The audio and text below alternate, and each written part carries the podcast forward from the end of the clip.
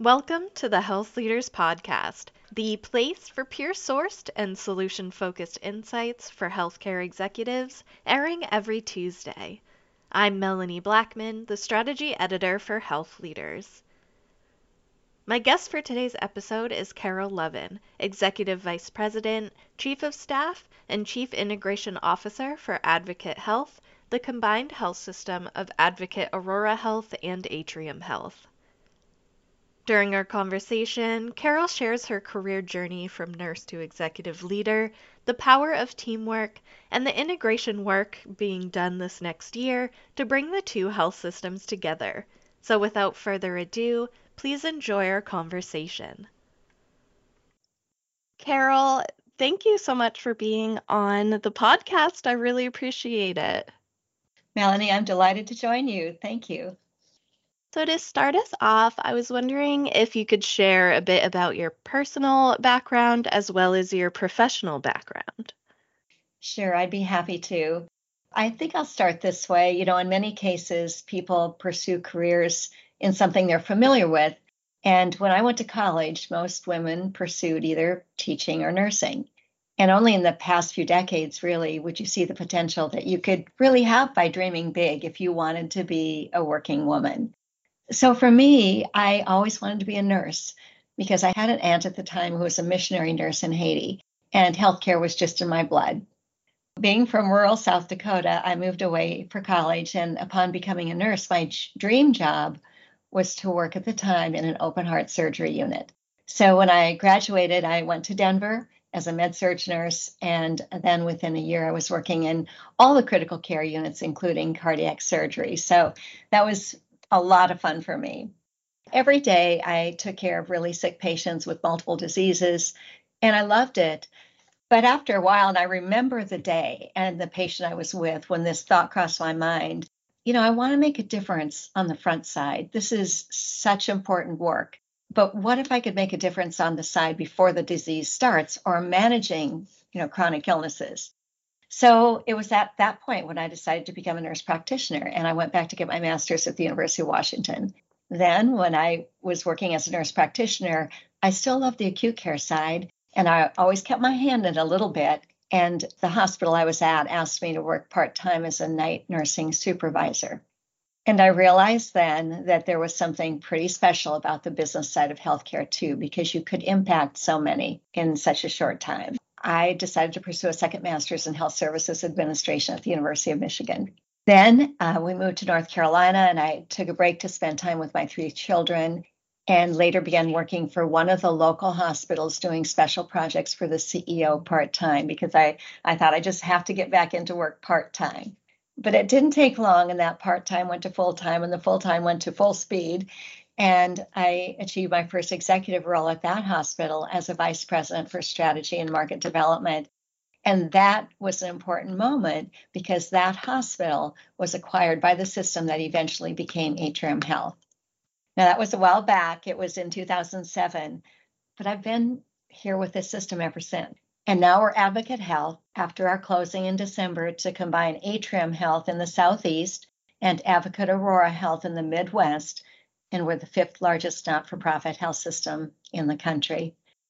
And Melanie, I've been given such tremendous opportunities to grow professionally, you know, to lead great teams and be part of great teams.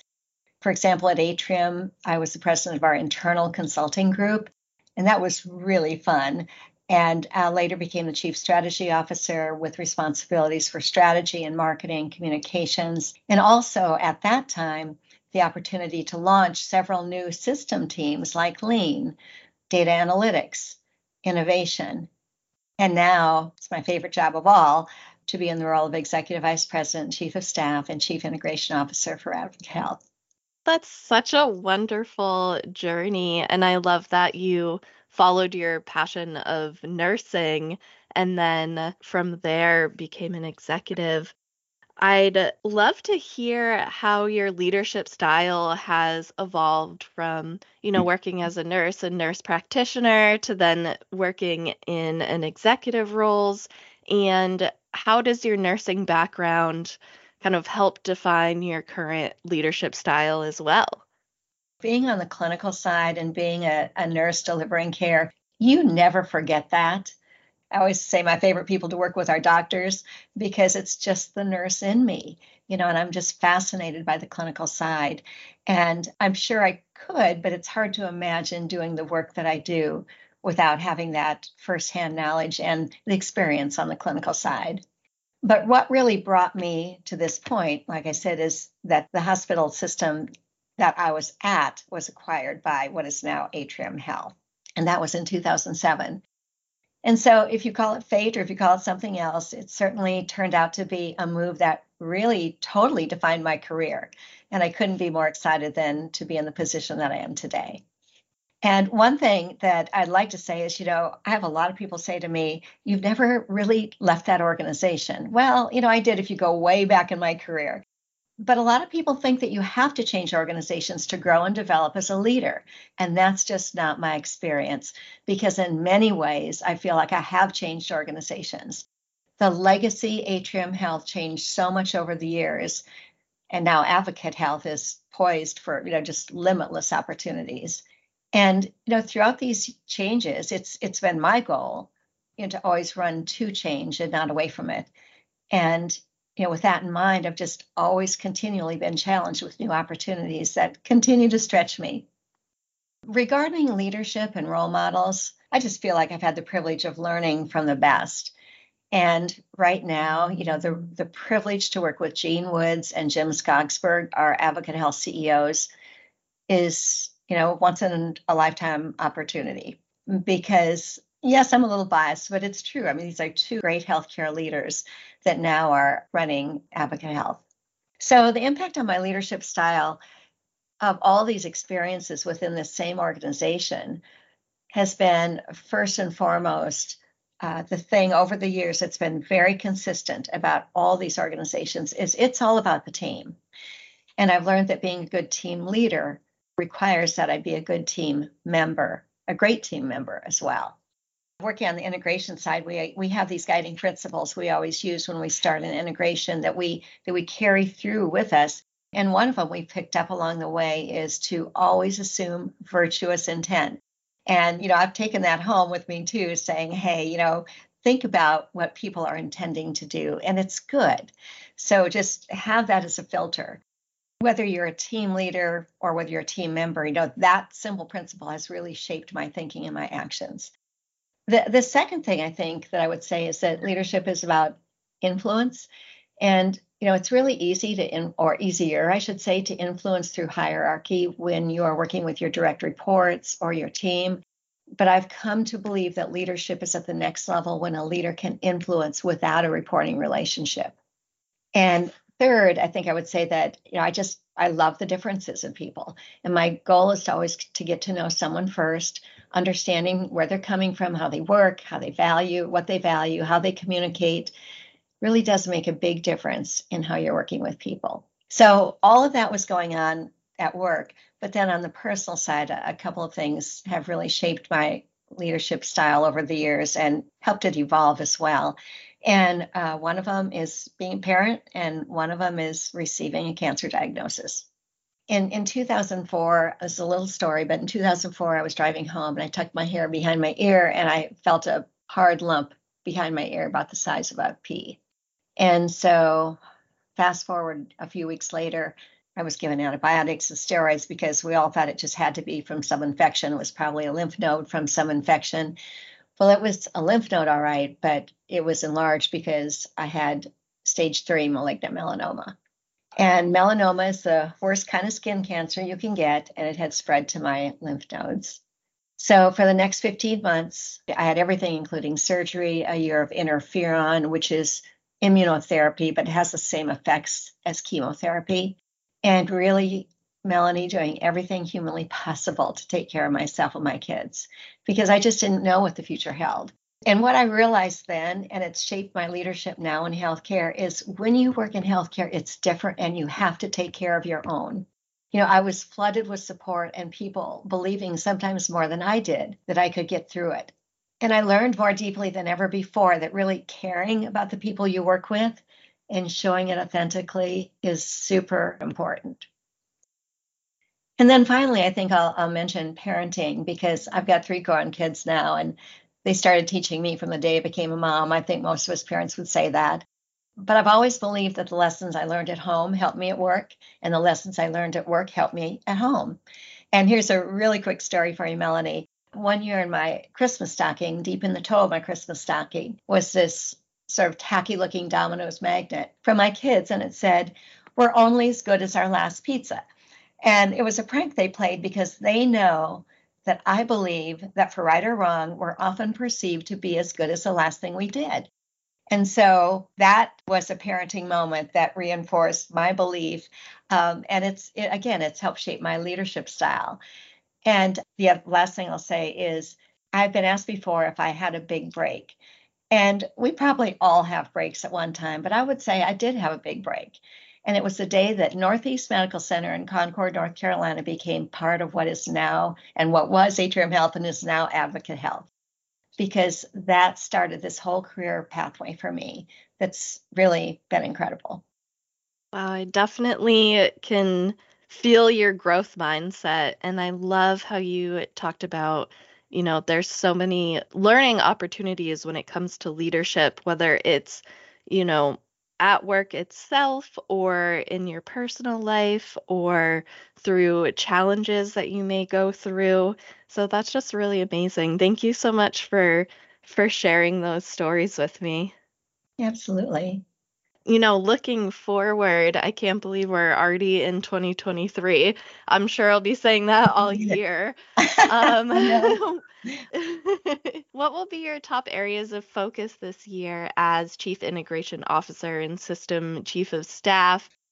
Well, it, it's going to be a great year, Melanie. And uh, I'm super excited over this year. I get excited over every year, but this one's really special because when you do a deal and then you bring organizations together, that first year of integration is when it all starts.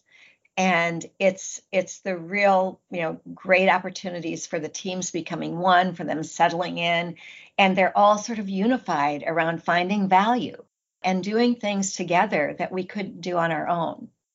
So 2023 is off to a great start. But let me set a little context. So I remember the moment when Gene Woods asked me to be the chief integration officer for what was then Atrium Health. And keep in mind that Gene is pretty convincing. And he said to me something like, you know, you're going to love this role because it combines all the things that you love strategy, operations, and people. And he was right, of course because it does bring those things together. And how often do you get to do amazing work like that? When you work to unite large numbers of highly intelligent, highly successful people behind doing something that may be different than the way they did it before, it's not always easy, but I can tell you it's always possible. And I see it at work every day. For example, uh, one of the things this year and for several years that we'll be very focused on is the six pledges that we announced when we were announcing last May in 2022 that we were coming together to form one organization. And those six pledges that we announced were advancing health equity, improving affordability, building a next generation workforce, elevating clinical preeminence and safety, accelerating learning and discovery, and leading environmental sustainability. And those may all sound like common things that everybody's working on, and we all should be working on those but we we really did drill down deep into those and came up with specific goals and things that we wanted to do within each area. And what I've realized now is while that may be a little different twist and approach to integration, it's definitely part of the integration work. And it's a huge focus for Advocate Health in 2023. So now in the midst of all we're doing to integrate, you know, and find the synergies, find the savings. And I always say, you know, synergy is not just about cuts and cost efficiency, it's about growth and revenue as well. It's about all sorts of value, you know, some that you can measure and some that you can't, but you're better together than what you were before. The other thing when when we look at, you know, are we successful with integration is a pretty simple measure of asking ourselves this constantly this question of are our communities better off because of us coming together, because of our combination? And we got to answer yes to that. So that's the reason for the pledges. That's the reason for all the work. That's the reason for making the organization continually stronger and stronger and finding things that we can only do because we're together. That all sounds like such great work and I'm really excited to see how the the system integrates over the next year. That's really exciting stuff. It, it's going to be a lot of fun. It already is. Oh, I love that. You know, we we talked a lot about your journey in healthcare, and I'd love to end the episode with some advice. What advice do you have for women and others who aspire to work in healthcare and, and be healthcare leaders? Let me start by saying being a woman in healthcare doesn't define me professionally, but being a leader in healthcare does. Because I do have some advice that I'd love to share to women and others who aspire to be healthcare leaders. First of all, prove yourself every day because there really are no freebies on the way up the ladder. Secondly, build strong relationships and network and network and network some more because you just never know when you're going to need that contact or that relationship on something that you're working on. Another thing that comes to mind for those of us in healthcare is to stay humbled by the work that we do. This is really special work that we get to do every day. And we all take our own health for granted until we don't have it. And we're serving people who are in, in that position every single day. A few other things embrace differences, add unique value because you are an individual that is only uniquely you. So you can add different and unique value in a room. So figure out what that is and add it. And doing that means that you really know yourself you know your strengths and your opportunities and things that you need to work on. So lead in a way that's natural for you with that. Genuinely care for your team and your teammates. And I think the last thing I would say, Melanie, is never, ever stop learning and loving change. That is absolutely wonderful advice. Thank you so much for sharing. And Carol, thank you so much for taking the time to speak with me on the podcast and sharing your expertise. I really appreciate it. It was my privilege. Thank you, Melanie. And thank you for listening to the Health Leaders Podcast. We'll be back next Tuesday with more healthcare industry insights.